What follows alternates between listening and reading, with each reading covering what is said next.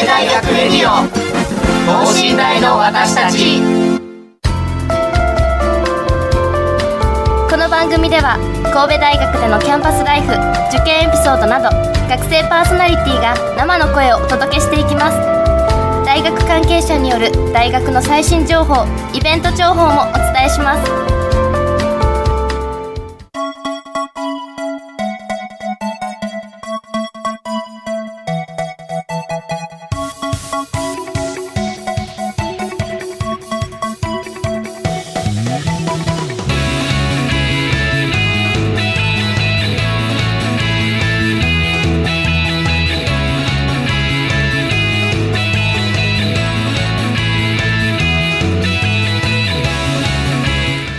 皆さんこんばんは。国際人間科学部2回生の馬場周平です、えー、夏休み真っ盛りあ大学生夏休み真っ盛りという感じなんですけど、えー、高校生とか中学生はですねもう夏休みが終わってしまってちょっと始まって、うん、新学期で、えー、朝起きれないとかそんな人もいるかもしれないですけど僕は最近割と生活習慣が良くてですねあのーこれまで朝の10時とか11時まで寝ることが多かったんですけど最近絶対7時に目が覚めるようになってて、まあ、結局2度寝しちゃうんであんまり意味がないんですけど、えーまあ、生活習慣自体結構改善されてきてるのかなという感じで割と個人的にはいい夏休みだなと、えー、思っております、えー、さてですね、えー、今週は留学体験談その1ということをですねテーマにお,、えー、お送りいたします。留学って、まあ、皆さん結構興味があるんじゃないかなというふうな感じなんですけど僕は、えー、学部の都合上ですね絶対に留学に行かないといけないので、えー、単位を取るというふうなことから考えてもちょっと真剣に考えないといけないテーマでございます。えー、で今回はですね学生候補チーム所属で留学経験のあるメンバーの方にですねゲストに来てもらっていろいろとお話を聞いていきたいと思います、えー、この後ゲストの登場です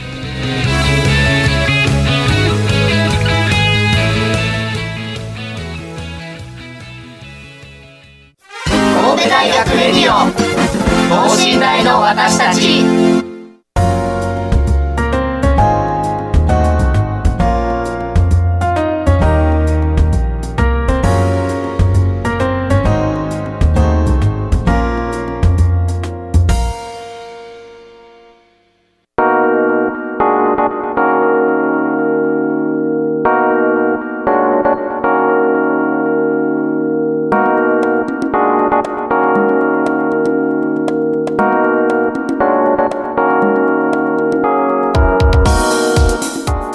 はいそれではですね早速ゲストの二人に登場していただきましょう。まずはお願いします、はい、皆さんこんばんは、はい、工学部4年生の伊藤文香です。はいよろしくお願いします。皆さんこんばんは。私は経営学部4年生の藤田奈々子と申します。はいよろしくお願いします。えー、っとですね、えー、お二人4回生ということなんですけど、えー、夏休みどんな感じで過ごされてました？そうですね。私は就職活動も終わって、はい、ちょうどゆっくり最後の夏休みを満喫してますなんかどっか行ったりとかしました？そうですね。福岡に3日間行ってきました。なんか美味しいもの食べたりとかって感じですか、ね、美味しいものだらけで なんだっけもつ鍋食べたりラーメン食べたりしました。ですね。上田さんどうでした？と私はこう来年のその卒業直前ぐらいに旅行とか予定したりと冬秋とかに旅行予定しているのでそのために今アルバイトに 勤し んでいます。お金を貯めてね。そうですね。私も就職活動終わったので、はい、まあゆっくりは過ごしてるんですけど。なるほど、はい、じゃあそれぞれ夏休みを楽しんでいるということで。はいえーとですねまあえー、まあえー、前段階はですねこの辺りにしておいてですねメイントークに入っていきたいと思います、えー、留学についてというのをですね今回テーマにしているんですけどもまず、えーとどこに行ったのかとかえー、まず大学から提供されているプログラムなのかとかそういうこともですねお聞きしていきたいので、えー、っとそうですね、えー、藤田さんはプログラムで行ったってこと？そうです。はい大学のそちらの方からちょっとお聞きしてもいいですかね？あはい。と私は、えっと、神戸大学の、えっと、文系学部が全体的に対象のはい、あのプログラムで多分今はちょっとなくなったというふうには聞いたんですけども、ね、私の頃にはまあありましてちょっと今は多分違う形になってるんです。でえっとで私の時はえっと大学、まあ、実は大学入学するとあったと思うんですけど、はい、あの TOEIC のテストがあると思うんですよね。はい、ありましたね。あれであのあの時になんかアンケートが同時に配られて当時でですね、配られまして、あの PSA プログラムっていうのがありまして、はい、で PSA に希望しますかって希望あのはいにしたら、あのー、それと同時に点数でちょっと審査がされましてでTOEICの点数がある程度取れていればその PSA のプログラムに入れるということなんですね。PSA がその留学に行くプログラムで、うん、私はオーストラリアに、えー、と3週間留学に行きました。はい、はい、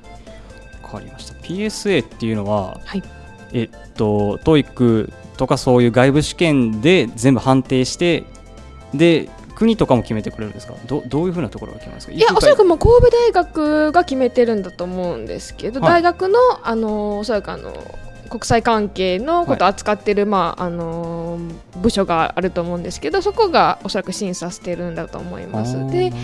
あの大学入ってすぐに英語の授業があの基本の英語の授業あると思うんですけどあ,、れがこうクラス分けをされまして、私だけ別のクラスだったんですよ。ありましたね。なんかそうなんですよ。そのアドバンスドあ今は多分そう言うんですけど、その私の当時のそのクラスであの留学に行くクラスっていうふうにも別分けされてであのまあ準備をしてえっと、大学1年から2年に上がる時の春休みに行きました。じゃあ大学にも入った時点である程度発展的な学習積んでから行くみたいな感じなんですね。そうですね。はい。わかりました。えーとですね、プログラムはまあ他にも多数あるということなので、ちょっと後、えー、後ほどですね、えー、ご紹介したいなと思ってるんですけども、えー、伊藤さんの方はそうではなくて、プログラムとか関係なく自分で決めていったということはい、そうですね。はい、えっと、どういうふうに決めたとか、えー、どの国にどうして行こうってその留学を決めたとかっていう理由とかってどんな感じのがありましたか、えー、私工学部で、工学部に入ると今ギャップタームっていうのが私の時にから始まって、はい、ありますね。2年生の6月から8月に授業がちょうどなかったので、はい、その期間にせっかくなら留学しようということで決めたんですけどどうやって決めたかって言われたらもともと英語に興味があったので、はい、英語圏でアメリカかオーストラリアがいいなと思ってたのと知り合いがアメリカにいて何度か行ったことがあったのでアメリカにしました。なるほどアメリカ。はいわかりました。ありがとうございます。えっ、ー、とですねプログラムがあるかないかみたいな話は割と、えー、聞いてる方も気になると思うんですけどまずですね、えー、私が所属するところは先ほども言ったんですけど、えー、国際人間科学部というのはですねプログラムを自分で一つ選んでえ行かないといけない GSP プログラムというのがありましてこれは他の学部の人でも希望すれば行けたとは思うんですけど、えー、多分工学部の人が行ってるみたいな話も一応聞いたことはあるので、えー、応募自体は多分どこからでもできるはずなんですけど、えー、単位認定がされるかされないかというところでですね単位認定が、えされる場合もあるっていうところが特徴でして、え多分これは国際人間科学部だけやったと思います。国際人間科学部の子は GSP っていうのが、え単位として認定されるはずだったと思います。公式ホームページを確認していただくのが一番早いと思いますけど、えそれでですね、え、何を学ぶかっていうこともある程度、え枠組みが決まってて、え、それを自分で募集要項とかから何からまで選んでみてで審査してもらって通ったらその後留学に行くっていう風なプログラムが一応一つ今新しいのではあります。で今話していただいた PSA っていうのは今はないんですよね。そうですね確か名前がその少し変わってたというのと、はい、まあ、中身もなんか若干変わったようで、ね、多分行き先の国とかも確か変わってたと思います。はい、その英語のクラスが分かれるっていうその形の留学プログラムです。はい、なるほどそこがじゃあ特徴ということなんですね。はい、うん分かりました。えっ、ー、とですねえー、まあ留学行ったら何をしたのかというところが一番気になるところだと思うんですけど現地で何をしたかみたいなっていうのは特にこういうことしてきましたっていうのはありますか？えーとまあ、あのオーストラリアでは、はい、あのホームステイであの、はい。えっと、温かい家族に迎えていただき。であのーまあ、その同じプログラムを取ってる同じ新大生もあの、はい、一緒に行ってたのでもう本当になんていうんですかねちょっと海外版修学旅行みたいな感じでちょっと長めの修学旅行といいますかそういう感じの本当に楽しかったです。で現地の大学にあの通って英語の授業を受けてで最後、まあ、大学でプレゼンテーションしてっていうのが一応課題ではあったんですけど現地の大学でです。あそうです。はいであのただ大学、まあ、ホームステイではそのご家族だけで英語でもちろん会話するんですけど、ね、あの現地の大学に行ったらその他のその同じ新大生も同じ一緒に授業を受けるのでまあ、あのそこでは少し日本語も喋って、まあ、ちょいちょいあのに授業は英語なんですけどちょっとこうリラックスもしながらいい感じに、はい、あの楽しめましたね。留学行ったらもう周りが自分と違うことはの人ばっかりっていうわけではなくてある程度落ち着きながらっていう。そうですね私はそうでした、はい、日本語でかじゃあまあ話せるっていうのは割と、まあ、落ち着くっていう観点ではすごい重要かなと思うので。そうですね。あとその、あの同じ新大生がその周りにいるっていうのがすごくやっぱいいと思うんです。一緒にこう、ね、ちょっと市街地に遊びに行ったりとか、うんうんうん、すごくやっぱりあの一人で行くよりかは心強かったです、はい。まあ、その後も仲良くできたりとかっていうそうですね、はい、こともあったりで、うん、なのでやっぱりそういうプログラムはプログラムでいいところがあるという感じですかね。はい、はい、ありがとうございます。えーとですね、それで伊藤さんはアメリカの方ではどういうふうに過ごされてましたか、はい。えっと、私語学学校に通っていたので、はい、毎週月曜日から金曜日までで8時から2時まで授業があって。8時から2時。そうですね、はい、でその授業では発音の授業だったりディスカッションの授業だったりというのをいろんな国の人とした後に2時以降はフリーなので友達と遊びに行ったりだとかホームステイ先に帰って家族のように過ごしたりということをしてました。うん。その友達っていうのはその現地におられる方ですか？そうです、ね、なるほど。うん。ディスカッションとか発音ということやったんですけど、えー、えぶっちゃけハードでした？そんなこともなかったですか？でもレベル分けされていたので、はい、自分と同じぐらいのレベルなんですけれども私の学校には南米からの生徒が多くて南米？やっぱり日本人の発音と南米の人は流暢だなって私には感じたのでなるほど。レベル高いなと思いましたね。でもその場合やとリスニングとかのスキルが特に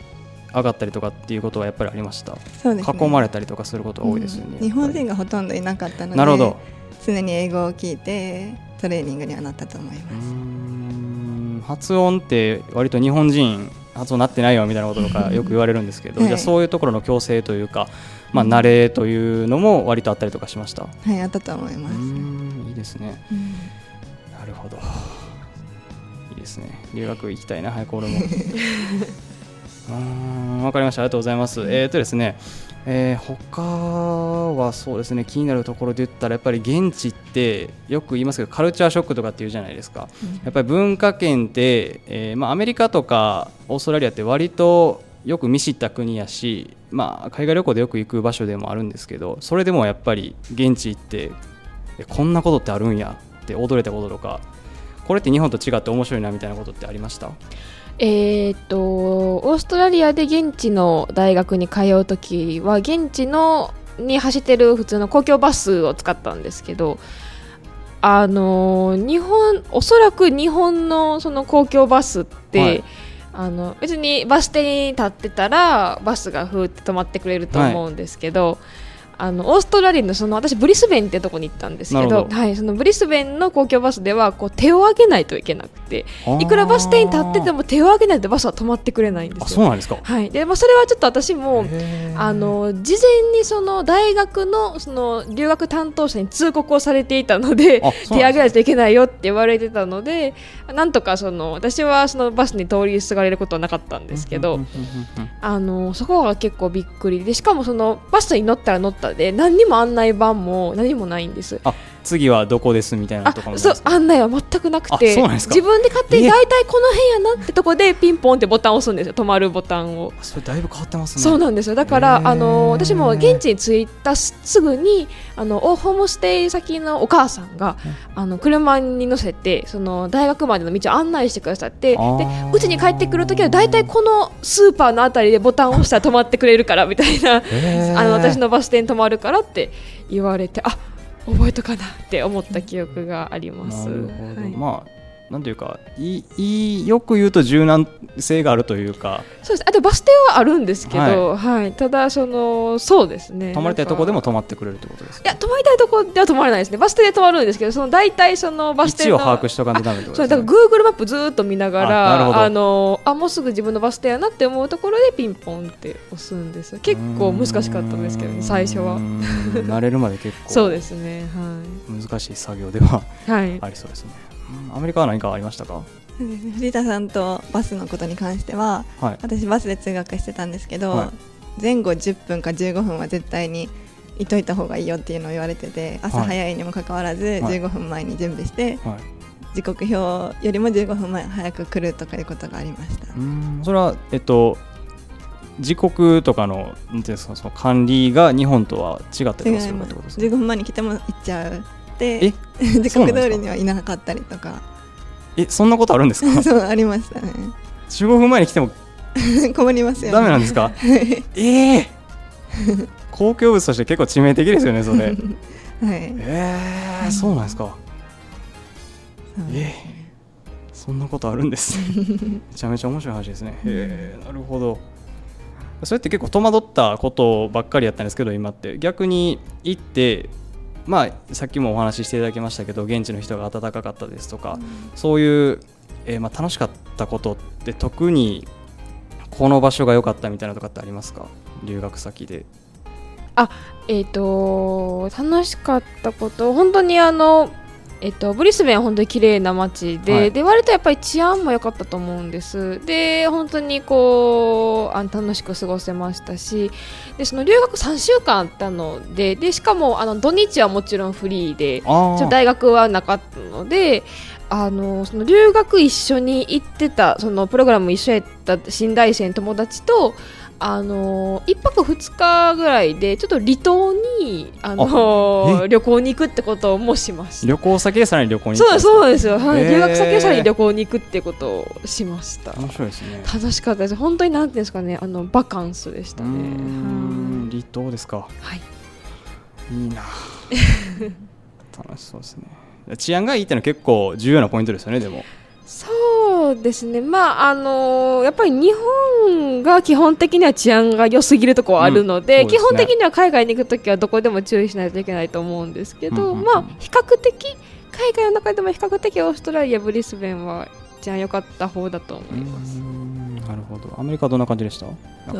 私の、えーとはい。ワシントン DC なんですけど、はい。良かったとことしては歩いてスミソニアのモールっていうのがあって、はい。スミソニア博物館がもうすごい10個ぐらいあうってー。ん学校終わったらいつもそこにいて、はい。美術館に行ったりっていうので全部無料なので、あ無料なんですか、はい、飽きることなくすごい数の展示品を見てきましたね。え 日本お金取っていくからな。え無料なんですか？なんか、はい。あでも聞いたことあります。なんか割とななんかどこから収入源があるのかわかんないですけど、入場した人からお金取らなくても回していけるぐらいの金があるっていう話を聞いたことがあってあそうなんですね。博物館っていうのはじゃあ、えー各国の世界から集められた展示品がいっぱいあるとかってことでだすか、ね、とか航空宇宙系の博物館だったりとかへたくさんの。あとアフリカの博物館だったり。ーアフリカ？あー、いいですね。めちゃめちゃ興味ありますね。行ってみたいな早く留学なるほど。わかりました。ありがとうございます。えーとですね留学行った後とかの話を今聞いたんですけど留学行く前こんなことしてましたとかっていうのはまあさっき、えーアドバンスドのクラスで分かれてみたいなこととかあったんですけど特にこういうことを留学に行きたい人はやっておく方がいいよみたいなことっていうのはありますか？うーん、まあ、基本的に大学のプログラムで行くときは、その結構やっぱり準備が多いんです。やっぱりビザを申請したりとかあの多分その大学のプログラムだともろもろのその手続きをすべて教えてくれるというか一応案内はしてくれると思うのでそれをきちんとこなしていくことですね。あはい、あのーそうですね、なんかあのーやっぱり一個でも手続き間違っちゃったりとか、はい。あと、あのー空港にのゲート通るために、なんかよ、はいこうなんですかね、余計なこう生ものとか入れないとか、あ生もの入れないと思うんですけど、なんかこう。あのーなんか確か、まあ、オーストラリアの場合はなんですけどそのオーストラリア現地の空港に、はいで現地に入るときに私カップ麺とか持ってたらちょっと回収されるとかなんか？どっか連れてかれるとか聞いたことあったの連れでて行かれるそ れでなんかこうあのなんか変なもん入ってるよって言われるってでで没収されるって聞いたので。であのカップ麺確かどっかどこで大普通基本的には大丈夫なんですけどオーストラリアはダメってことだったので、へー。あの入れないようにとか。なんかそういう結構あのその国独特の注意事項とかやっぱりいろいろあると思うので、あのぜひそれは留学行く前にきっとあの今はきっとインターネットとかでも調べたら載ってると思うのでその辺結構まめにチェックしてもらえた方がいいかと思います。うーんなるほど、まあ、ビザとかパスポート取るとかっていうところも当たり前のことではありますけど、たまに取り逃したみたいな話もそうですねまあ聞きますよ。なんかやっぱり時間かかるとかその申請にも時間かかってなんかギリギリやったとかいう友達もいたと思うのでその辺こう余裕を持って まあ早め早めからそうでってことすね。してもらえたわかりましたなんかアメリカは特に行く前に気をつけておいた方がいいこととかってありますか？ニューヨークは意外と危ないみたいな話とかも結構聞いたりとかするんですけどワシントン？ワシントン DC は、まあ、政治の中心ではありますけど、はい。結構静か。でのんびりした街なのでその危ないことはないと思いますね。なるほど。じゃあ、うん。えっと、特に事前に何をしてたとかっていうのも今、えー藤田さんがお話しいただいたこととそんなに変わらない感じですか？準備は同じ感じです。まあ、準備は早めからやっておいた方が絶対いいってことですね、はい。なるほど、えー、他ですね友達お友達がですねなんかこういうとこ行ってて面白そうな国があったとかっていうのってありますか？えっと友人がマレーシアにえっと1ヶ月ほどえっと大学2年生の夏休みの間ちょうど今の時期ぐらいですかねに行ってました。それもすごく面白そうでした。やっぱりあのすごく物価が安かったとあ言ってて結構なんかねあの友人普通日本人ですけどなんか爆買いしたみたいですね。て爆買いままあそうですね。やっぱりいや僕もベトナム一回行ったことあるんですけどなんか向こうの物価ってほんまに驚くほど安くてそうなんですね。なんかいやんそんな値段で売って大丈夫なんていうものが売ってたりとか、コカ・コーラがなんかこっちとは全然違う値段50円50円もあったかな。めちゃめとにかくめちゃめちゃ安かったんで爆買いしたくなるっていう気持ちはちょっとわかるんですよねなるほど。えっ、と伊藤さんなんかありますか？お友達。とオーストリアにドイツ語勉強を2ヶ月間はい。してる子がいて、まあ、アメリカとは違ったまた景色の良さ家が可愛かったりっていうのがあって家が可愛い。いいなって思いました。なるほど。建築物とかを向こうで見るっていうのもうん。割と楽しみなことではありますよね、そうですね。うーんなるほど、まあ、いろいろですねえ選択肢があると思うので、まあ、考えながら行ってもらったらいいかなと思うんですけどえ我々ですね学生コーチームってちょっと変わった活動してるんですよね。グローバル PR っていうのをやってましてこれちょっと残念ながらですね僕あんま関わってないのでよく知らないんですけどどういう活動をしてるかっていうのをお聞きしてもいいですか？これも留学とは関係はそんなないですか？ないですね、あのーえっと、学生広報チームのグローバル PR の活動は、はい。基本的には、えっと、海外から神戸大学へはい来てくださる来賓の方とか、はい。あとその神戸大学へ来た留学生海外の留学生とかにこうあのキャンパスツアーを英語でしてあげたりとかいう活動を主に普段はしてます。時々ちょっとこう留学生との交流会とかに参加させてもらったりもしてるんですけど基本的にはあのーねよくあの伊藤さんも私もあのーこう要求があればあの海外の提携大学の学長さんとかにあのお会いしてあのキャンパスツアー英語でして差し上げるってこともんしてます。とてもやりがいのある活動です。なるほど。じゃあ、えー留学で得た経験を生かして、えーやっていける、えーなんていうんですかね活動とかってことですかね。そうですね。もう英語を話すのが好きって子がねうん。いたらぜひぜひまだまだメンバー募集中ですのでなるほどですね。ぜひ、はい。えーお聞きの方興味ある方はえーぜひですね学生コーチームの方にご連絡いただければなと思います。えっとですね、留学した後にそうやって活かせる体験とか、えーまあ、そのあると思うんですけどなんか面白い話があるんですよね留学した後みたいなんてなんか。そうですしたしてる最中はい。なんですけどして普通に夜寝てたら、はい。あの寝言が英語になってたって、ホームステイのファミリーに言われてそれなんかほんま面白い話ですね。なんか やっぱ囲まれてる中で特有の話というか、うん。そうですねもう頭の中が英語の設定になってるので、すん。ごいですね。で成果もある程度あったんですよねなんか帰ってきた後っていうのは、はい。えっと、 TOEIC勉強して留学後に受けると150点上がっててびっくりしました。ああ TOEIC150 点上がるってすごいえすごいですよねやっぱりそのか、全然受けたことないんで俺 TOEFL っていうのを受けたことしかないんであれなんですけど、なんか元々もは普通平均だったと思うんですけど、はい。そこから150となると嬉しいなってなりました。ね。じゃあやっぱり成果も出るし、まあ、留学の経験ってやっぱり楽しいと思うのでそういう面で言っても、実りのあるものになったということですかね。わ、はい、かりました。ありがとうございます。えー、そうですね。他はまあ大体聞きたいこと聞けたかなという感じなんですけど最後にですねあこれ気になるんじゃないですかね。留学費用って大体どれくらいでした？あえっと。高かったりしました？私の場合は、えっと、さあの実はさっきあの、はい、母親にも確認を取ったんですけど、はい、多分もろもろで50万ぐらいかかってると思います。結構かかってますね、はい、でもそれぐらいはかかると思います。それでも多分まあ、あの実際留学自体には多分44万ぐらいだったんですけどまああの他のもろもろの他のこうお土産代とか合わせると多分それがいってるかなって感じですね。でもそれでもまだ結構私の留学はリーズナブルな方だったと思うんです、はいえーと、伊藤さんもそんなに50万弱ぐらいですか？そうですね。でもただ私個人でやったので一つ一つがかかってくるので、はい、もう少し高くなったりする場合もあると思います。保険の加入とかそういうところも全部個人負担ということなんで、ねはい、なるほど、まあ、その辺もじゃあ、えー、プログラム選ぶ際には、えー、注意してくださいという感じですかね、うん、なるほど。50万弱か。アメリカ行くん。うわーきついな。50万弱か。やっぱネパールにしよう東南アジアとかってやっぱり割と物価が安かったりとかするっていう話もさっきもありましたけど留学費用っていうものですね、えー、考えるのにあたってすごく重要なファクターになると思うので皆さんぜひご検討いただければなと思います。最後にですね留学に興味がある高校生とか新大生に向けて少しメッセージをいただいてもよろしいでしょうか？はい。えっと留学っていうのは本当にあの今の時点で英語が得意不得意関係なく本当にあの楽しめるしあと学びにもなるあのことだと思うので英語で学んだ子はもちろん英語が伸びる可能性もありますし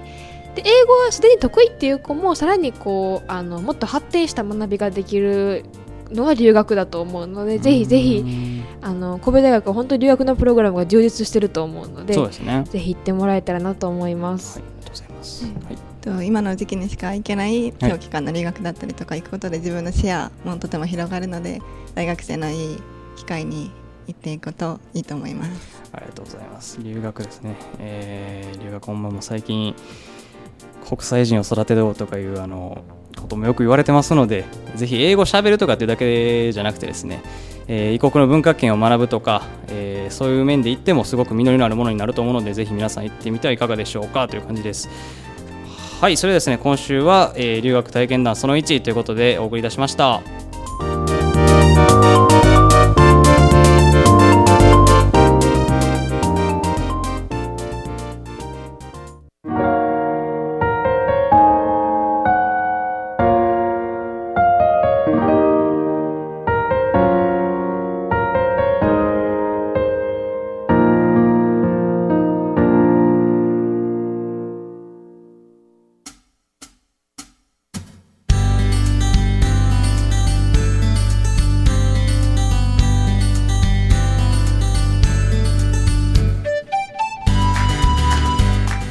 はい今週はですね留学体験談その1ということでお送りて、えー、お送りいたしましたが、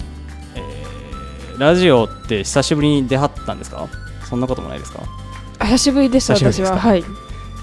んか話すのすごい毎回苦手やなと思いながら僕話してるんですけど